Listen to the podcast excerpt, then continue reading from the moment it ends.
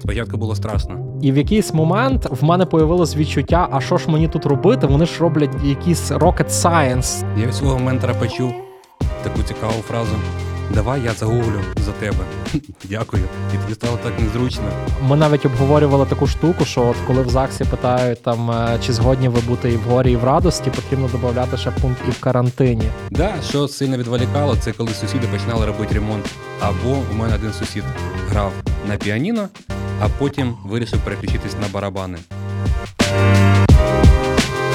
Welcome to People Tech and Other Weirdness, the not so serious soft serve podcast. Here we collect stories from our people about their roles and rules, game changing decisions, wins, walls, and falls. You'll hear about technologies from those who create them. Let's see who we have on today. Всім привіт! Колись, коли нова людина заходила до нас на проект, ми могли її зустріти вживу, показати офіс, показати кухню, плейруму, команду. Це було круто. Зараз нові реалії. Робоче місце, принаймні, в мене стало ближче до спальні. Мені потрібно менше одягу для того, щоб зібратися на роботу. І перший діалог на проєкті починається не з того, е, де моє робоче місце, де кухня і так далі. А чи мене чути, увімкніть всі камеру, чи навпаки замітьте мікрофони. І сьогодні ми з хлопцями тут зібрали, щоб розказати вам про онбординг онлайн, як пробігти ці перших 100 метрів проекту, не бачивши команди. Сьогодні ми в студії, мікрофони працюють, веб-камери в нас вимкнуті. Може, це й не краще не побачити наших мішків під очима. Мене звати Назар, я менеджер е, в компанії SoftServe і ваш ведучий на сьогодні. Буду старатись координувати цей подкаст і розкажу, як це виглядає зі сторони менеджменту і як це правильно по всіх правилах.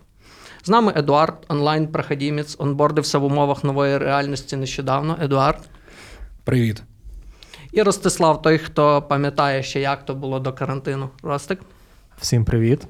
Отже, перед тим як перейти саме до всіх цих деталей, хочу трішки розказати, над чим ми працюємо з хлопцями. Наш продукт це мультисервісне рішення, яке забезпечує захист мережі для дуже великої кількості користувачів. По формі співпраці ми відповідаємо за цей продукт повністю. Бути відповідальним за продукт це не просто щолкати заготовлені user stories, це відповідати за його доступність для кінцевого користувача. Іноді в нас навіть є люди, які ходять на онколи, тобто їх дійсно будуть серед ночі для того, щоб вирішити якусь нагальну проблему. І в умовах е, такого типу проєктів онбординг зазвичай займає більше часу і має більше підводних каменів. І ось сьогодні ми хочемо розказати, як то воно в нас було до е, карантину і як це є зараз. Е, для наших слухачів трошки розкажу, що таке рампап і для чого він потрібен. Ramp-up це по суті перші кроки людини на проєкті. Це не тільки перше враження людини від нього, це і подальше запобігання можливих ризиків в майбутньому, оскільки, по суті, це перший інструктаж, що робити можна на проєкті, що не бажано, і до кого йти в, випадку, коли в п'ятницю положив production. Якщо взяти історію любого ramp-up у, все починається з ground rule ів. Неважливо, яку роль на проєкті займає інженер чи якого рівня він є. Граунд-рули виникли, якщо взяти історично, ще за часів, коли моряки ходили в плавання і на суші домовлялися про певні речі, яким будуть слідувати в, в цьому плаванні. Мабуть, з цього і пішли назви галер, хто зна. От і в кожній команді мають бути граунд-рули. Далі йдуть такі штуки, як доступа, пермішини, тобто куди інженер може ходити, до, куди він має доступ, з чим працювати. Потім йде вже сам курс молодого бійця проекту. Він же більш індивідуальний. Це відеоматеріали, якісь е, статейки на конфлюенсі тощо. Отже, Едуард, так як ти в нас онбордився нещодавно в нових реаліях, розкажи, як воно було, які емоції, челенджі, що сподобалось, що не сподобалось. І взагалі, я думаю, всім слухачам буде цікаво почути твою історію. Колись я побачив рюкзак SoftServe. І це стало дуже мотивуючим для мене прикладом потрапити туди. А потім сталося так: я побачив свого знайомого, він сказав: я вчу англійську мову в софтсерві.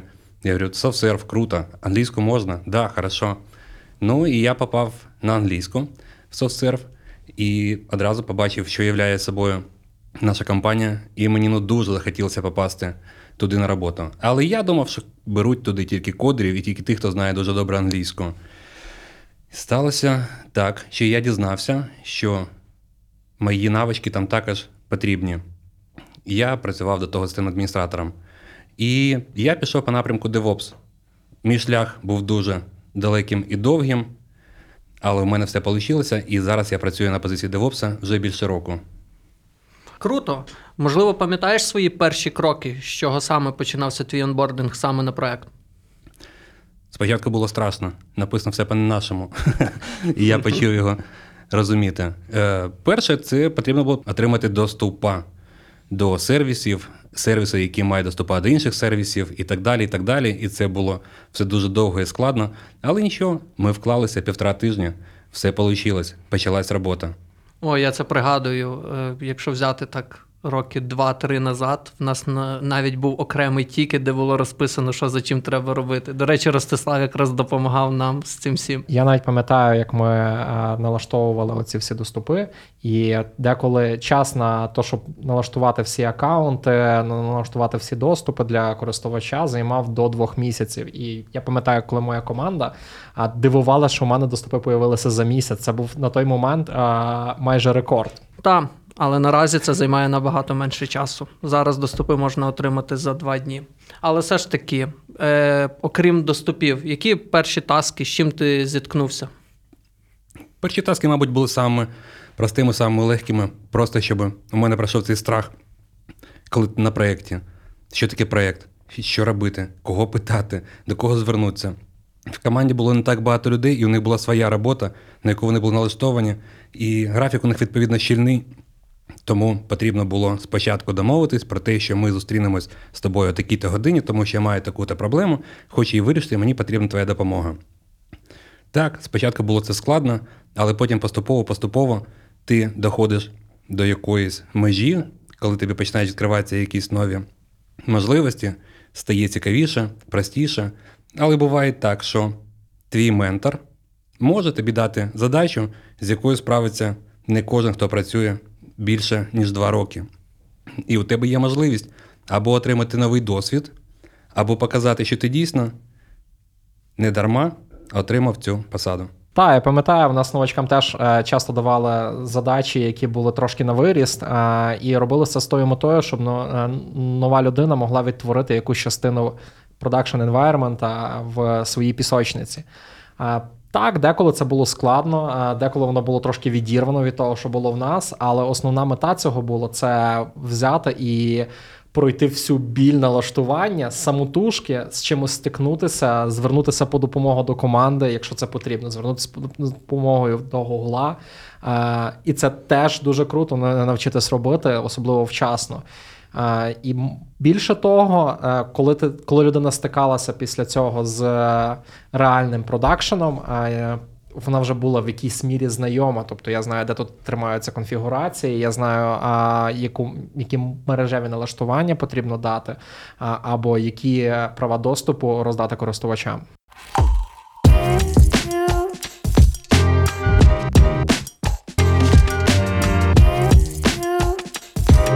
Ростик, після того тобі не сниться холодний піт ньюкамерів і їхній тремор в очах. Більше того, я тобі скажу, у мене теж була задача, з якою я не міг справитись. А я близько місяця, напевно, сидів за кодом, написаним на перлі. Е, І в один момент е, мені вночі снилося, що я е, вношу зміни в той код. Запускаю його, і він фейлиться. І так по колу. І це якесь коло, та от якщо на роботі я можу встати за столу, а там мені просто до ранку. Все ж таки, коли ти зіткнувся з цими челенджами, це були твої перші місяці на проєкті? Ну, плюс-мінус. Я, чесно кажучи, вже навіть не пам'ятаю, як воно було з челенджами. Найбільший челендж, який мені запам'ятався, це те, що я прийшов на проект. Ми сиділи тоді всі е, фізично в офісі. Мій ментор дав мені якісь задачі, які треба було зробити там, умовно, за два тижні. З якимось я справився швидше. Я дивлюсь, хлопці щось працюють, роблять якусь роботу, вони щось. Вирішують якісь складні завдання на той момент для мене. Прямо так виглядало. І в якийсь момент е, в мене появилось відчуття, а що ж мені тут робити? Вони ж роблять якийсь rocket science, вони запускають космічні кораблі, а в мене тут е, запустити пісочницю з трьома машинками, е, з якою я справився там за два дні. До речі, ти згадував про ментора. Цікавить, як часто ви з ним кооперували над першими задачами, як часто він тобі допомагав, або ти звертався за допомогою? А ти знаєш, в розрізі того, що це все було офлайн, що ми всі були в офісі, е, було якось так просто і нативно, що ти підходиш в момент, коли в тебе є якась проблема, яку ти не вирішив за умовних кілька годин. Там, а, І ти впевнений, що людина з досвідом тобі точно підкаже. Так воно плюс-мінус і було. І більше того, деколи з браком досвіду і сумнівами, що я тут нічого не знаю, ти починаєш зариватися і сидіти над задачею довше, ніж це потрібно, е, ніж ти би звернувся до когось з колег. І в офлайні це особливо прикольно було, що твій ментор це може побачити, і він до тебе підійде, запитається, хоча б як в тебе прогрес, коли тобі самому стрьомно. Погоджуюсь, погоджуюсь. Мені ще не вистачає цієї комунікації на кухнях, в курілці, коли можна було обговорити ті проблеми, з якими ти стикаєшся, або взагалі почути, хто з чим працює. Ти знаєш, в мене навіть в якийсь момент було відчуття, що я в курілці і в, на кухні е, дізнався більше інформації, е, ніж я прочитав документації за перший місяць, поки пробував це все зрозуміти. Да, да, цього не вистачає. Едік, а як саме менторство відбувалося онлайн в тебе? Я від свого ментора почув таку цікаву фразу: Давай я загуглю за тебе. Дякую. І тоді стало так незручно. І я зрозумів, що там уже більшість питань були обговорені, вирішені, запитані. А тим більше навіть я дізнався про те, що у нас в нашому проєкті є свій Stack Overflow, є своя Вікіпедія, на якій можна читати і не перечитати. І коли ти знаходиш ресурс, ти його дочитаєш до кінця, але щоб зрозуміти, тобі потрібно знайти його перше джерело. І так далі, далі, далі. У тебе куча відкритих вкладок в браузері, можна закопатися, але коли у тебе виходить результат, і в той час, який тобі давали, ти вкладаєшся повністю, ти розумієш, так, типу, дійсно там хтось займається тим, що запускає кораблі в космос, тобі так здається на перший час.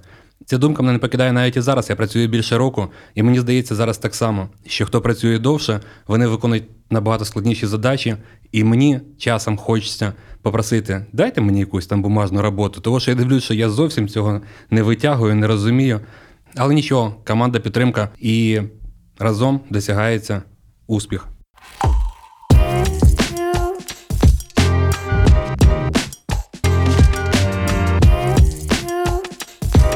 І все ж, е, я думаю, що більшості нашим слухачам буде цікаво, з якими челенджами ми саме більше стикаємося під час онбордингу. Едуард, на твою думку, що саме більше блокало тебе під час онбордингу? Воно не блокало, воно просто дуже сильно е, якось там зачіпало якісь струни моєї душі. Сталося так, що моя дружина і зараз знаходиться в декретній відпустці разом з дочкою. І я, хочеш не хочеш, був безпосереднім учасником цих всіх домашніх перипетій. Ну і відповідно від домашніх завдань мене ніхто не звільняв. Я розумію, що вона розуміє, що я на роботі, але в той же час магазин, вода, відкрий двері, достать картошки з підвала. Це все було присутнє. Да, що сильно відволікало, це коли сусіди починали робити ремонт. Або у мене один сусід грав на піаніно, а потім вирішив переключитись на барабани. Добре, що це було просто пробник. До нього просто хтось прийшов в гості, так розумію, з тими барабанами. Потім стало все краще. І мінуси теж, що бувають проблеми з інтернетом. Ти ніяк не можеш попливати на провайдера. Так, була пропозиція звести два провайдера в одну точку доступу, але я вже встиг до того часу зробити ремонт, позамазувати всі дирки, відповідно, ніякі нові кабеля. Дружина сказала, ми додому не затягуємо. І тому я маю тільки одного провайдера, і тому бувають такі нюанси. Так, бувають випадки, коли відключають світло у всьому будинку. Тоді приходиться збирати речі і йти туди, де є інтернет. Так буває. Буває не часто, але буває.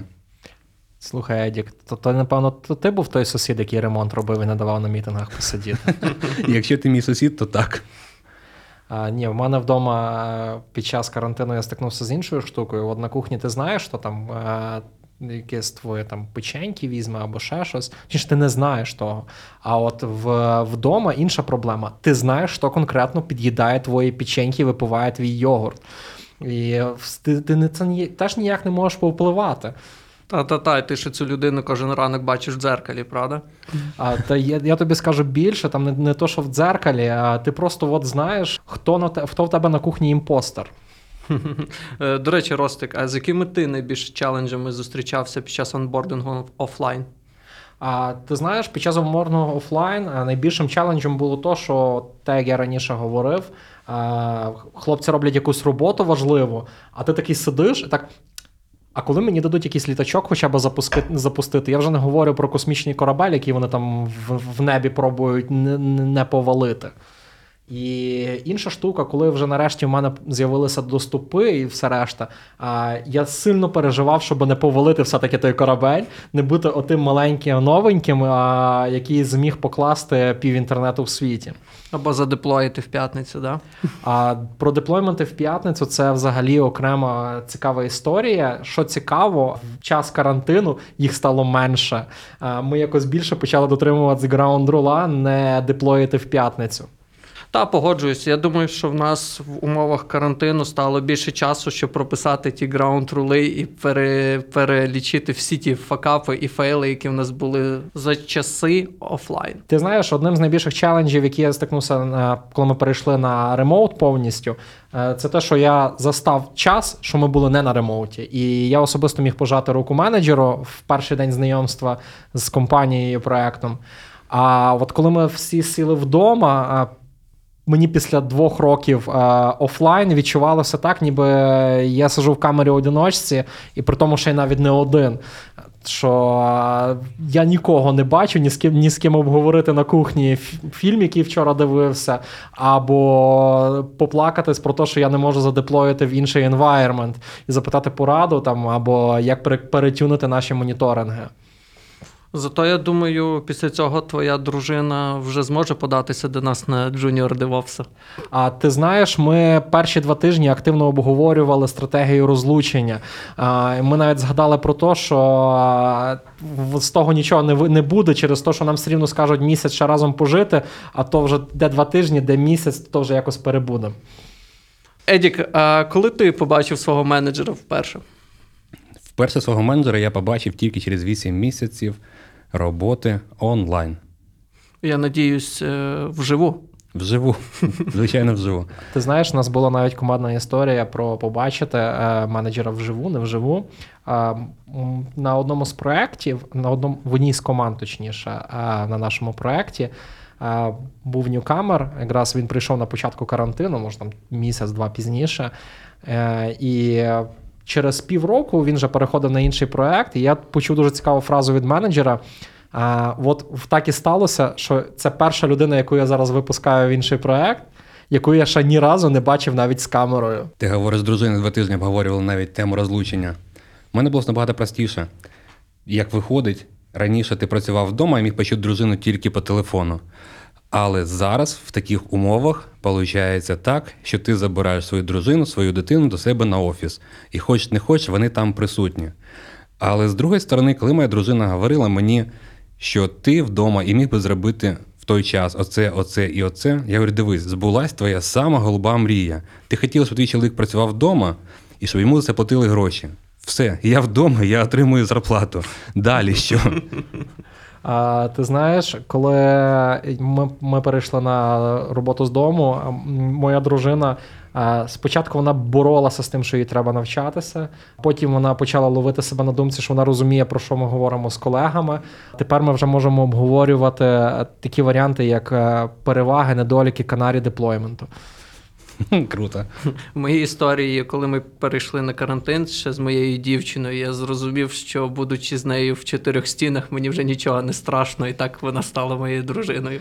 Ми навіть обговорювали таку штуку, що от коли в ЗАГСі питають, там, е, чи згодні ви бути і в горі, і в радості, потрібно додати ще пункт і в карантині. Погоджуюсь на всі сто.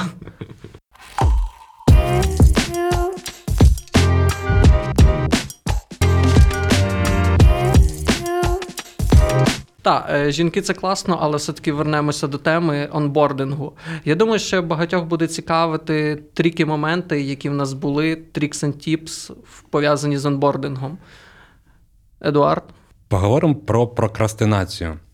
Коли ти думаєш, що у тебе нічого не вийде, як бути далі, ти тільки на випробувальному терміні, і тут тобі присилають завдання, ти такий, ну окей, зараз хвилинка, ще друга, ще третя, потім відкрию, зроблю його раз-два. І підходить вечір, і ти думаєш, зараз я буду красавчик, в мене все вийде. Ти туди, в той документ, а доступ закритий, і відповідно тобі його потрібно запросити у свого менеджера, а він то знав про це. І така була перевірка, коли ти приступиш до тої задачі. Неважливо, скільки часу ти її зробиш, а просто коли ти почнеш над нею працювати. І тут стає дуже соромно. І одна з рекомендацій, якщо тобі дають задачу, навіть якщо ти не знаєш, як з нею працювати, починай, берись, тому що може бути багато підводних каменів, ти починаєш. Потім далі потрібно знову отримати якийсь доступ, потім потрібно комусь позвонити, щоб отримати чиєсь підтвердження. І тут тільки так. Тобто воно здається, що ти працюєш з дому, тебе ніхто не бачить, і це як в школі, коли діти думають, що старші вчителі, ну їхні батьки, не розуміють того, що вони десь хочуть там пропетлять, щось не зробити, щось не доробити. Тут такі моменти також бувають, нікуди від того не дінешся. І потім у тебе ну, поступово виробляється самоконтроль, самодисципліна, і як це правильно називається, тайм-менеджмент. Коли ти розписуєш задачі і намагаєшся виділити на них той час, який у тебе був запланований, тому що так набагато простіше. Ти не розпорошуєшся на різні задачі, ти працюєш якусь кількість часу над однією задачею, зупинився на тому місці, перепочив 5 хвилин, приступив до іншого повністю розділу, щоб переключитися, і тоді у тебе може бути свіжа думка, е, свіжий погляд. Здається, так набагато краще і так це працює. Ми зіткнулися з цими реаліями. Ми перейшли в світ онлайн, воно стало дуже актуальним. Відповідно, якщо раніше були потреби на офісі знайти робоче місце, то зараз, будь ласка, робочих місць дуже багато. Ти знаєш, якщо говорити про офіс, е, в мене перед початком карантину, десь от місяців за три, може трошки більше, е, з'явилась ідея, що я хочу вдома мати от робочий стіл гарний, е, гарне крісло, там от. Прямо от як в нас в офісі. Я якось почав це так збирати потрошки, там по маленьких деталях. І яке ж було моє здивування, коли в нас починається карантин, а в мене вже вдома готове, готове повністю робоче місце, яке просто приходь, сідай, працюй. Більше того, зараз ми з дружиною трошки порадились, приклали трохи більше зусиль. У нас появилось друге робоче місце повноцінне. І найбільший момент тепер зробити графік, хто за яким працює. Оскільки одне є з видом на місто, а друге в теплі. А у мене була навіть думка знімати окрему квартиру, щоб отримати собі офіс, який може працювати під час карантину, і залучити туди е, своїх колег, тому що так все одно зручніше. Якщо не можна працювати з офіса, можна зробити свій офіс. У нас є коворкінг в Рівному. Ну, от ми знайшли, які є ще складнощі під час онбордінгу онлайн. Назар за тобою, що має бути як мінімум дві екскурсії для Едуарда. Я тобі скажу більше. В мене є друзі, які організували так свій офіс. Як вони всі е, живуть у Львові, вони зняли просто трьохкімнатну квартиру. Не пам'ятаю, де, по-моєму, десь в центрі. Е, трьохкімнатні вони зазвичай трошки дешевші, е, по причині того, що найбільш популярні одно і дво. Це так хвилинка реклами про львівські ціни. А, Вони поставили там кілька столів, і зараз команда з, здається, дев'яти людей, а, причому деякі з них працюють навіть в інших компаніях, а, працюють в своєму коворкінгу. На захист софтсерва. Софтсерв, до речі, зробив у фактично в кожній своїй локації коворкінги для таких випадків, де тепло, де є стабільний швидкісний інтернет, додатковий монітор і класна кава. Я, до речі, навіть е, трошки обзаздрився, коли почув, що е, зараз є коворкінг в Одесі. І враховуючи то, що зараз карантин, я знаю, що бізнес-тріпу мені туди не дадуть, але чекай мене на черзі, як тільки карантин закінчиться. Підходячи до підсумку, Едуард і Ростислав, чи хотіли би ви пройти онбординг тільки навпаки? Я хотів би спробувати, але ж це вже все пройшло, його назад не вернеш. Звичайно, було б цікавіше. Я знаю, мої знайомі, коли попадали на роботу в SoftServe, як все мінялося, які вони були великі очі, як вони розказували, як це все сталося, як це все класно.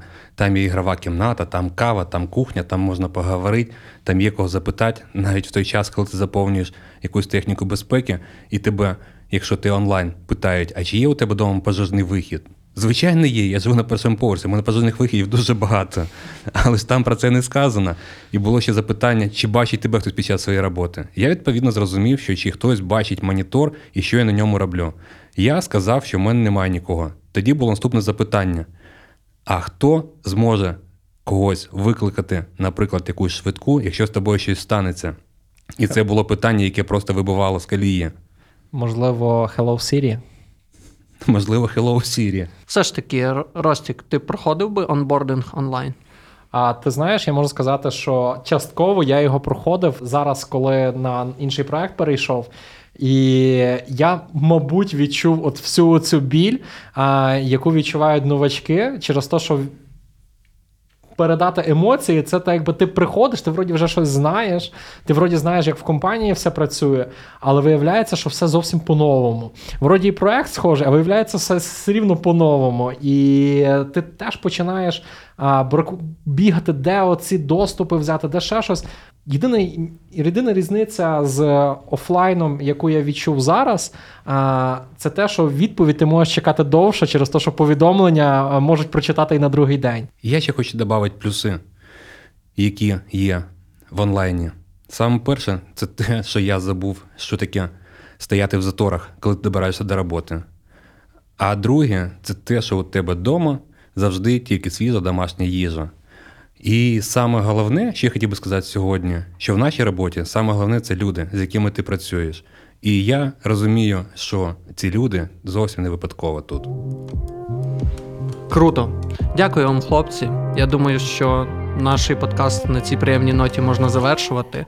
А нашим слухачам feel free знайти нас в LinkedIn і до зустрічі.